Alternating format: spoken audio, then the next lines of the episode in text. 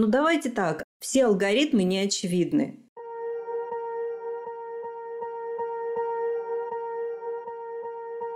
Всем привет! С вами подкаст «Не психуй». Автор контента подкаста – врач-педиатр, психиатр и психотерапевт Психотерапевтической лиги России Марина Витальевна Лазовская. Подводим итоги летнего лектория и обобщаем то, что узнали об алгоритмах благополучия и о том, как их применять в жизни. Читатели нашего телеграм-канала и слушатели подкаста «Не психуй» за лето собрали коллекцию из шести алгоритмов – в новом итоговом эпизоде летнего лектория мы собираем из них наглядный, эффективный и, главное, прикладной пазл. А еще выявляем наших любимчиков. Если вы с нами недавно и еще не успели познакомиться со всеми алгоритмами, слушайте весь наш второй сезон и читайте публикации в телеграм-канале «Не психуй» в поддержку каждого алгоритма. Например, статью от 24 сентября «Пошаговый алгоритм формирования навыка стрессоустойчивости». Активная ссылка в описании этого эпизода. А у меня, Марина Витальевна, вопрос такой. Какой алгоритм ваш самый любимый? Ну ты даешь. Ты же слышишь ну хорошо, я поняла тебя. Я понимаю, что это, наверное, как сказать, какой, не знаю, какой ребенок самый любимый. Ну вот есть же наверняка что-то. Хотела тебе вернуть вопрос. Какой из троих детей твоих самый любимый? А я на этот вопрос, у меня всегда есть готовый ответ. Я да? люблю себя. Молодец. Из всех детей правильно. я люблю себя. Молодец. Ну, тем более, что мы сейчас, правда, не на этом канале, где мы детско-родительские отношения помогаем устраивать и себе, и другим. Но, в принципе, да, ты вот правильно указала, и есть алгоритм в нашей летней коллекции сезона 2. Во мне все начинается, во мне развивается, от меня распространяется. Поэтому нищета плодит нищету, благородство плодит благородство, широта души плодит широту души. Поэтому что внутри, то и снаружи. И это тоже алгоритм. Конечно, у меня нет фаворитов, потому что они все, ну, вот если нож нужен для того, чтобы, например, там что-то на кухне приготовить, это не единственная его функция, да, вот также алгоритмы, они, конечно, имеют прямое применение там, где нужно, но они еще имеют широкий спектр дополнительных прикладных точек. Но если уж выделить, то, конечно, алгоритм прервать, перенаправить, закрепить. Почему? Потому что с него, собственно, начинается выход из вот этого мира иллюзий и запрограммированности в контакт с реальностью. Поэтому, да, это он. Первый наш алгоритм э, прервать, перенаправить, закрепить. Пока мы не научимся себя осознавать, растождествляться со своими реактивными эмоциями, вместо нас работают программы. И когда люди делают большие глаза и говорят, это я, это я принимаю все эти решения, ну, это моя воля, это мой выбор. Ну, я вас опять тогда предложу познакомиться с профессором Робертом Сапольски и его лекциями, которые четко совершенно объясняют, что единственный способ перестать быть запрограммированным с детства биороботом – это умение осознавать себя в единицу времени, момент здесь и сейчас. И только это открывает нам возможность поступать как-то по-другому, потому что все наши реакции инстинктивные, рефлекторные, выученные, это все программы, которые инсталлировались в нас прямо с момента нашего рождения. И когда мы используем алгоритм прервать, мы, собственно, что делаем? Вот что-то пошло не так, да, что-то вывело нас из равновесия, мы чувствуем какие-то эмоциональные неприятные реакции, то самое место. О, привет, я тебя вижу, во мне загружается программа. Какая? А, одна из трех. Напасть, убежать, оцепенеть. Нетушки, до свидания. Давайте будем изобретать что-то новое, потому что эти программы не приводят к хорошим результатам. И чаще всего они приводят меня не к тем результатам, которые я хочу. Почему существует шутка, что люди одно думают, другое чувствуют, третье говорят и четвертое делают? Вот именно потому, что нет понимания, а что же со мной на самом деле происходит вот в данный конкретный момент. И мы перенаправляем внимание. Внимание – это энергия. Ну, представьте, вот внимание – это тот же самый ток, который течет вот у нас по проводам. Это энергия, куда направляешь, то и усиливается. Перенаправляем внимание на текущий статус. У нас пять сенсорных каналов, нужно все их подключать, чтобы создать контакт с реальностью вот прямо здесь и сейчас. И закрепить все это честно, искренне и очень доброй похвалой. Какая я молодец, я опять не напала. Я смогла вырулить ситуацию, я не оцепенела, не ушла в игнор и равнодушие. И я не убежала, я не стала оправдываться. Я сделала так, чтобы мой контакт с реальностью восстановился, и я смогла найти другое решение, более адекватное и подходящее данной конкретной ситуации. Это очень важно понять, что все эти программы, почему с ними нужно работать. Потому что они в нас были заложены совершенно в другое время, в других условиях. Они не наши. Нам их дали родители, взрослые, все, кто на нас оказывал влияние. И они ну просто-напросто устарели. Вот мы общаемся с гаджетами, гаджет пишет, нужно обновляться. Если мы не будем обновляться, он в какой-то момент что сделает? Не даст нам сделать то, что мы хотим. Программа просто не даст этого сделать. Точно так же и нам нужно обновляться. Большинство программ устарели, а то, как меняется быстро мир сейчас, ну, сейчас просто уже, ну, как можно жить, если ты не понимаешь вообще, как тебе реагировать каждый день на новые стрессы. Вот так все просто. Да, вот я как раз в самом начале еще хотела сказать, что для меня алгоритм прервать, перенаправить, закрепить, он про самоподдержку. Конечно. Про аудит плюс. Мы, кстати, давненько про него не упоминали. А он у нас в первом сезоне, в прошлом году. Кстати, дорогие друзья, если вы собрали коллекцию второго сезона «6 алгоритмов», то не забывайте, пожалуйста, что год назад, в июле, в августе, я проводила первый сезон летнего лектория, и там 9 алгоритмов. И они тоже все очень классные, рабочие и необходимые, и даже более актуальные для текущей ситуации. Ну, даже не знаю, что может быть более актуально. Мне кажется, актуально все.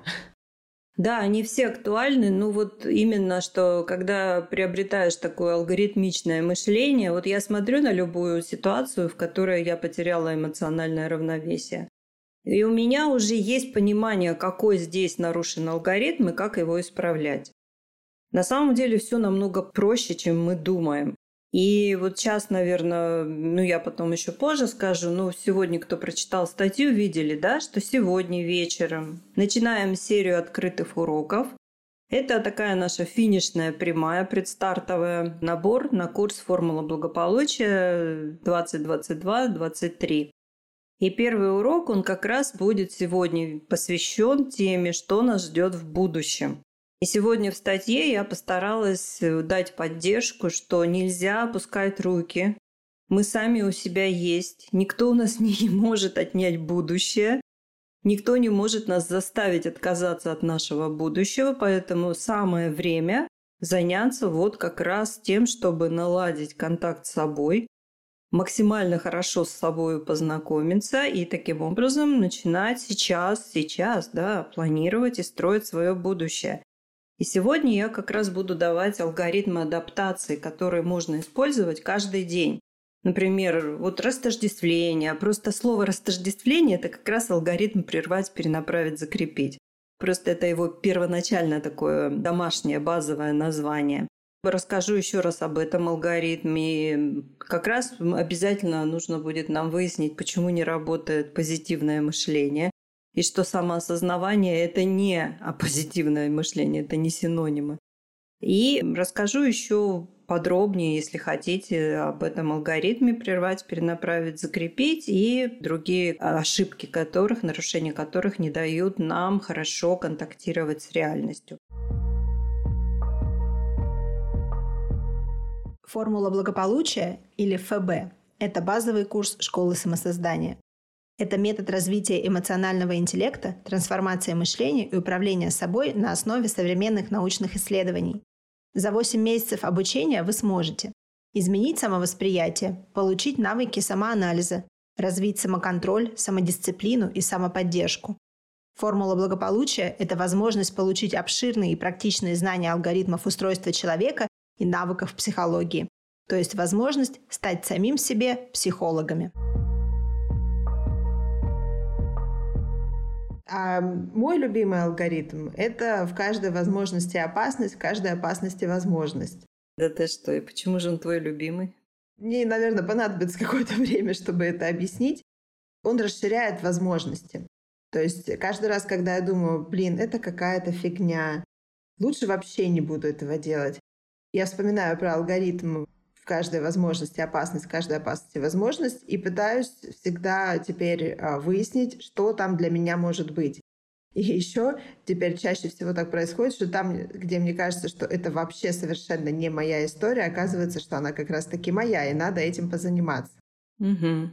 Да, этот алгоритм, он такой всеобъемлющий, но, собственно, можно бы было, вот, если бы мне сказали, выбери один алгоритм из всех, я бы, конечно, не смогла этого сделать, но я бы оставила вот прервать, перенаправить, закрепить, и вот этот вот, потому что он огромен, он всеобъемлющий. И когда начинаешь понимать и видеть вот так мир, он меняется, просто такое ощущение, что попал в какой-то другой мир. Вот реально в каждой опасности можно увидеть для себя какую-то возможность. Ну вот я в статье, когда описывала этот алгоритм, приводила да, пример, что сейчас галопирующими темпами развивается военно-промышленный комплекс. Почему? Потому что идет война, это огромная опасность. Но для людей, которые владеют заводами, фабриками для того, чтобы обслуживать этот комплекс, это огромный комплекс. Это возможность, во-первых, перекрыть дефицит, который был создан во время пандемии, и разбогатеть, в значительной степени разбогатеть. Ну, мы не будем ориентироваться на них, и все же этот алгоритм действительно расширяет круг возможностей. Но и в то же время он позволяет там, где есть возможности, предусмотреть что-то, что может э, некую иллюзию разрушить. Вот, это как раз та самая опасность возможности. Быть на чеку, быть готовым. Да, не почивать на лаврах, потому что если легко понять э, первую часть какие возможности есть в опасностях, то трудно понять вторую часть. Ну как в возможностях могут быть опасности? Ну как? Ну давайте при самый простой пример. Э, представьте, это вот прям условно имя нарицательное Пэрис Хилтон, да, то есть в третьем поколении внучка в богатой семье. И то есть человек обладает немыслимыми возможностями и фактически занимается чем? Ничем. То есть не развивает, не создает что-то новое и просто, ну, скажем так, проматывает то, что имеется. То есть, когда человек склонен почивать на лаврах, думает, что он схватил Бога за бороду и больше с ним ничего плохого не случится, вот это то самое место, где нужно понять, нет, это не работает. Нужно постоянно развиваться, потому что если ты не идешь вверх по лестнице эволюции, ты какое-то время балансируешь на месте, а потом включаются, естественно, алгоритмы инволюции или деградации. Хорошо, выбрали два таких основных. А давайте еще третьего бронзу кому отдадим? Вот нам пишут, мой любимый, как важнее, чем что. Но великолепный алгоритм. Это просто чудо, которое может наладить отношения, любые самые болезненные, запутанные, дискомфортные, конфликтные отношения. Я его тоже очень люблю. Да, здесь все просто. Как важнее, чем что? Что это значит? То, как мы подаем то, что мы хотим сказать другому человеку, важнее, чем что мы хотим сказать. Почему? Потому что если мы выбираем форму, которая вызовет у человека сопротивление, напряжение, ответную агрессию, желание цепенеть, убежать, напасть, то он не поймет ничего и не захочет ничего узнать из того, что хорошего мы можем сказать. Поэтому упаковка должна быть соответствующая. Там не должно быть обвинений, претензий, назиданий. Ничего такого, что, подчеркиваю, инстинктивно вызывает у другого человека напряжение и ответную реакцию отрицания. И когда мы это понимаем, мы работаем над упаковкой. У нас есть несколько статей на канале про эмоциональную гигиену. Прям в самом начале канала, это май прошлого года, Ой, как бы вас сориентировать, курс эмоциональной гигиены. Несколько статей по вот как раз упаковке, как правильно выбирать упаковку для своих посланий. Ведь мы хотим сказать что-то хорошее человеку. Почему хорошее? Потому что мы хотим, чтобы наши отношения стали лучше. Значит, это что-то хорошее. Но это по нашей версии что-то хорошее. Не факт, что это то, что хорошо для нас, хорошо для другого человека, потому что у каждого из нас есть своя эгоцентричная модель, как все должно быть. И отношения – это как раз умение совмещать две галактики, в которой разные убеждения, разные верования, разные, ну даже предрассудки разные. И отношения обычно, если люди не пользуются алгоритмами, строятся по принципу «моё лучше, чем твое». Все мое лучше, чем твое. Я тебе докажу, что ты должен меняться, чтобы у нас все было хорошо. Знакомо, я думаю, многим. Поэтому мы работаем над упаковкой и подаем то, что болезненно, волнует, от чего все время какие-то переживания возникают, чтобы донести до человека, давай будем дипломатическим образом договариваться. Я скажу тебе, что я хочу, как я это вижу и как бы я хотела это изменить, что я при этом чувствую. А ты мне скажешь, что чувствуешь ты, и мы найдем какой-то компромисс, консенсус. То есть это вот как раз о дипломатии. Это очень важный алгоритм, и от него зависит э, качество отношений. Со всеми. Со всеми, без исключения. Ну, мы именно про этот алгоритм, как важнее, чем что, очень много говорим во всех наших проектах. То есть у нас практически каждый вопрос Например, вот в телеграм-канале «Мы родители. Миссия выполнима» и в одноименном нашем подкасте у нас каждый вопрос, он по сути сводится к ответу через этот алгоритм, что как важнее, чем что. Или, как мы его еще называем, контекст важнее, чем факт. Как мы это подаем, в какой ситуации, какими словами. Все работает. Контекст важнее, чем факт. Э, это отдельный алгоритм, но, в принципе, смысл, да, они все взаимосвязаны друг с другом. С какого ни зайди, все равно есть э, понимание, что вот так именно должно это происходить, а если мы делаем по-другому, значит, мы нарушаем алгоритм, и ничего хорошего нас после этого не ждет. Вот почему существует поговорка, причем ни в одной культуре, благими намерениями выслана дорога в ад. Вот у нас на канале «Мы родители. Миссия выполнима». Там это высказывание, но очень популярно. Почему? Потому что родители любят своих детей беззаветно, готовы за них жизнь отдать. Но когда они неправильно упаковывают свои послания к ребенку, наставления, назидания, ребенок не может их воспринять именно потому, что у него инстинктивно мы не можем контролировать свои инстинкты. Не можем. Мы даже рефлексы ну, практически с большим трудом можем корректировать. Мы можем осознавать, что с нами происходит, и менять это. Но сделать так, чтобы они не воспроизводились, мы не можем. Мы не имеем доступа к своим инстинктивным программам. Поэтому, когда родители хотят ребенку дать что-то хорошее, но упаковывают это в такую напряженно злую, назидательную, критикующую форму, ребенок инстинктивно напрягается и ничего не может воспринять. Да и не только ребенок, и в отношениях взрослых людей тоже такое часто бывает, в партнерских отношениях. Это постоянно. Постоянно. Мы постоянно друг друга триггерим, и даже этого не замечаем. То есть вот постоянно тыкаем как будто в осиное гнездо, а потом удивляемся, почему человек все больше и больше напрягается, отчуждается или даже нападает в ответ. Ну, потому что мы друг друга постоянно триггерим именно тем, что выбираем такие формы для того, чтобы договариваться, которые не приемлются ни одной, ни другой стороной. О, вот там пишут, «Э, мой любимый алгоритм не знает, что сделать, поблагодари. Тоже прекрасный алгоритм. Нас приучили жить из недовольства. Вот если разделить все человеческие эмоции вот на две такие условные категории, то одни будут это недовольство, а другие это благодарность. На 90% своей ежедневной жизни мы живем из недовольства. Вот вспомните любые свои мысли, трансы это не так, то не так, вот здесь опять не то, и это не так. То есть мы постоянно прокручиваем вот эти вызывающие в нас дистресс мысли о том, что мы недовольны постоянно, мы постоянно держим себя вот в этом стрессе. А если мы понимаем, что если мы переключаем внимание на энергию благодарности – что всегда есть за что поблагодарить. Да, проблем тоже куча. Жизнь это не концерт по заявкам. У каждого из нас проблем много личных, а сейчас нам еще досыпали вон общечеловеческих проблем. И да, это тоже э, факты реальности, но в каждый момент времени, чтобы не держать свою психику в дистрессе и не отравлять себя кортизолом, и не делать себя больным. У нас есть возможность переключиться и за что-то прямо сейчас поблагодарить. Попробуйте, это потрясающе работает. И буквально 3-4 недели нужно, чтобы уже вот это переключение совершалось быстро.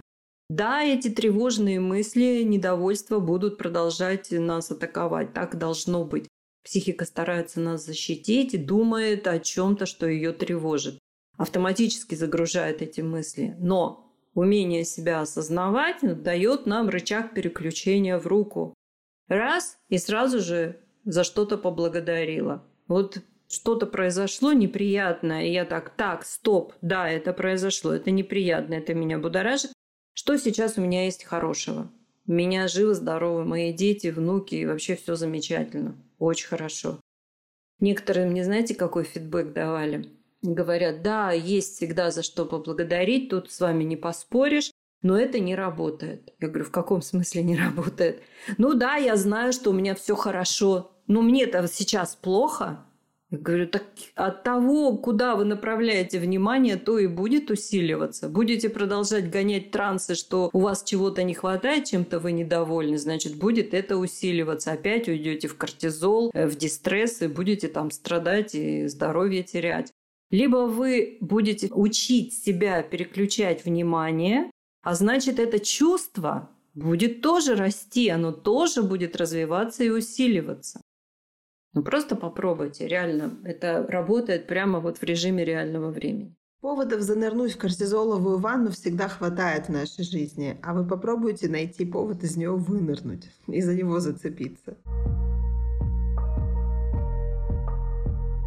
Нам пишут, а мой любимый алгоритм как вошло, так и будет выходить. Вот это круто. Это не очевидный алгоритм, но те, кто с ним э, вошел в контакт, я, например, он непростой.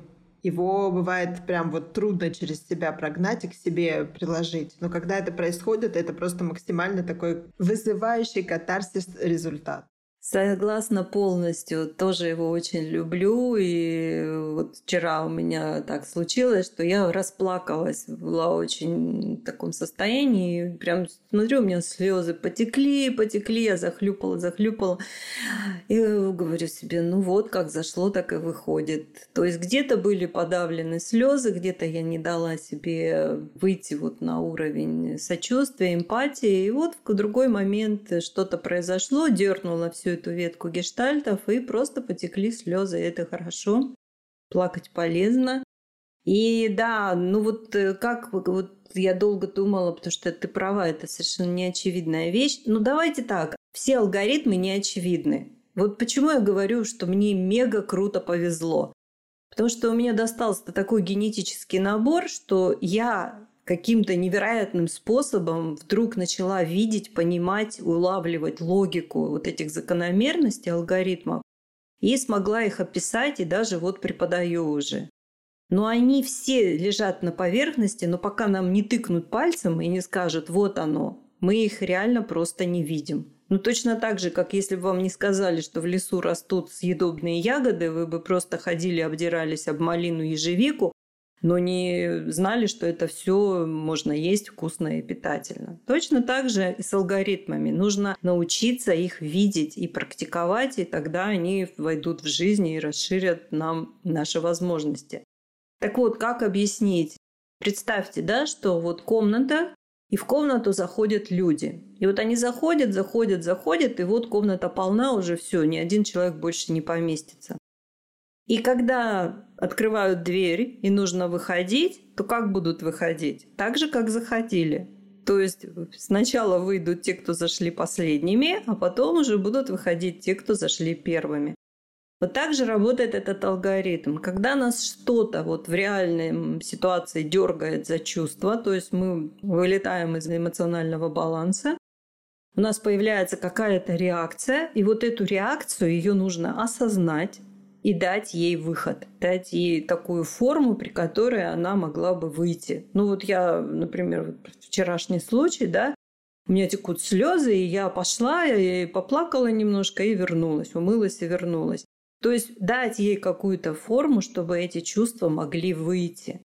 И они будут выходить, а вместе с ними, вот чудо этого алгоритма, будут выходить вот эти застарелые, подавленные чувства, которые мы копим и несем в себе с детства. Они с детства в нас, нас в детстве что учили делать? Подавлять эмоции. Ты не должен реагировать так, ты должен реагировать так. Нас приучили не обращать внимания на чувства, нас приучили подавлять эмоции. Они в нас никуда не делись, они в нас живут. Они оттягивают на себя энергию, чтобы им не было шансов проявиться. Но в какой-то момент падает последняя капля и бабах. Я все время вот этот пример привожу, он понятный, такой яркий. Вот когда люди выпивают алкоголь, из них как раз начинает лезть то, что больше всего подавлено. Кто-то становится агрессивным, кто-то становится развязанным, кто-то становится пошлым, кто-то становится там эротоманом. Это вот как раз те подавленные чувства, невыраженные эмоции, которые под действием алкоголя, снижения тормозных функций психики начали выходить. А чтобы работать с чувствами, с ними нужно работать. Как говорится, самый лучший способ не накапливать гештальты – не открывать их. А значит что? осознавать чувства и давать им возможность состояться. Ну вот под алкоголем чаще всего выходит э, агрессия, то есть больше всего люди подавляют в себе агрессию. Да, потому что детей не учат работать с агрессией. И да, совершенно верно, из всех убийств, которые были совершены, 70% это убийства бытовые на фоне алкогольного опьянения.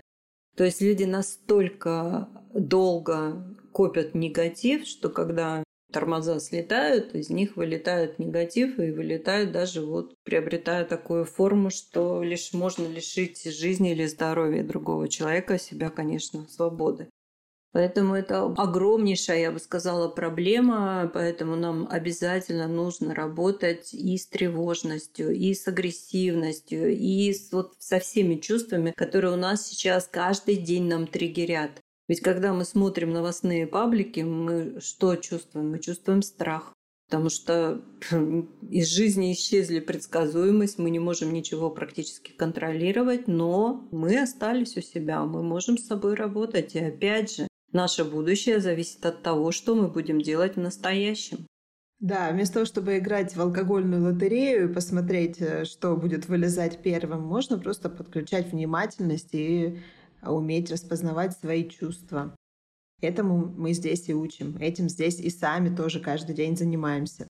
А у нас вот еще нам пишет Марина Витальевна, Дарья, доброго вам утра. У меня самый любимый алгоритм. На один шаг у нас всегда есть силы. Благодарю. Да, ну вот сегодня в статье я тоже его выделила. Почему? Потому что он действительно придает силу, он дает чувство веры, не надежды, нет. Надежда и вера – это совершенно разные субстанции. Надежда – это перекладывание ответственности на кого-то. Я надеюсь, что это произойдет. А вера – это принятие ответственности на себя. Я что-то узнаю, я что-то делаю, и я меняюсь, и у меня появляется чувство веры в то, что, что бы ни произошло, я с этим справлюсь. Поэтому, да, на один шаг у нас всегда есть силы. Ну, здесь исключение составляют только люди, с, подчеркиваю, с клинической формой депрессии. То есть это органическая депрессия, когда уже идет биохимические поломки. И люди просто не имеют достаточной биохимии, такого коктейля биохимического, чтобы встать и сделать какой-то шаг. Пока человек жив, на один шаг у нас всегда есть силы. Почему мы его не делаем? Вопрос. Начну с конца. Потому что все устали от этого инфо-цыганства. Где из каждой розетки что-то пихают, вот пойдешь там через неделю, все, все изменится, все у тебя будет. И люди за последние, особенно два года, когда вот пандемия нас усадила онлайн, заставила нас жить в большой степени, Люди просто устали от этих предложений, уже такая невосприимчивость, резистентность, никто ни во что не верит. Но да, такое есть. Второй – это потому, что нас мало в детстве хвалили, мало нас одобряли и нацеливали нас на результат. Пока ты не попал в десятку, все остальное не считается. Вот давай, пока ты вот не, на высший результат не выйдешь, мы тебя хвалить не будем. И мы просто были отчуждены от процессов того, как мы приходили к результатам. Не было самоподдержки, мы не научились верить в самих себя, доверять самим себе. Поэтому нет веры в то, что один шаг может что-то изменить. Ну и последнее, конечно, это то, что у нас у большинства людей, я имею в виду людей умных, у которых есть тяга к тому, чтобы развиваться, большинства людей э, есть травма нарушения доверительной привязанности с матерью, с родителями. И когда в человеке нет вот этого чувства, что я хорош только потому, что я живу, а все остальное мне нужно развивать, вот это чувство, оно тоже, его нужно восстанавливать для того, чтобы верить, что что бы ни произошло, я что-то да могу изменить. И для этого мне нужно начать, сделать один шаг. Кстати, все эти параметры мы тоже помогаем восстанавливать на курсе формулы благополучия. У нас все построено на восстановлении доверия и веры в себя. Да, мне еще очень нравится в одном из первых, по-моему, модулей курса «Формула благополучия» есть метафора про коробку передач. Какие передачи в автомобиле самые мощные? Первая, вторая, третья. Но когда мы уже развиваем скорость, едем на четвертой, пятой, Ехать проще, меньше оборотов, больше скорость, приятнее ехать. А возвращаться и опять, как, когда мы останавливаемся, нам опять приходится начинать с первых двух-трех трудных передач, на которые уходит максимум усилий. Автомобиль нас вообще очень многому может научить. И действительно, первая скорость – это несколько центнеров железа нужно сдвинуть с места, то есть преодолеть силу трения.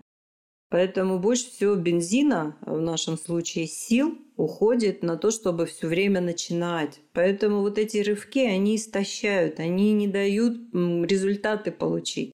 А если постоянно что-то делаешь понемножечку, едешь, едешь, едешь, что читаешь, слушаешь, смотришь, вот два канала. И мы, вот у нас сейчас ребят летнюю школу заканчивают, между курсами у нас еще летняя школа. И мы все время говорим, каждый день Читайте, смотрите, слушайте, чтобы вы не останавливались, чтобы вам не надо было опять переходить к этим рывкам. И результаты постепенно, постоянно накапливаются, а реализуются потом внезапно тоже алгоритм. Да, так это и работает. Благодарю тебя, Дарья, за модерацию и подготовку наших трансляций. Ну что ж, друзья, продолжайте оставаться здоровыми, берегите себя и помните, что никто не может и не имеет права и не может физически лишить нас нашего будущего. Поэтому давайте будем его планировать и строить прямо сейчас. Спасибо вам за ответы, Марина Витальевна, и спасибо всем, кто с нами сегодня был. До новых встреч. До свидания. Подписывайтесь на нас на удобных вам подкаст-платформах, ставьте сердечки и звезды, пишите комментарии.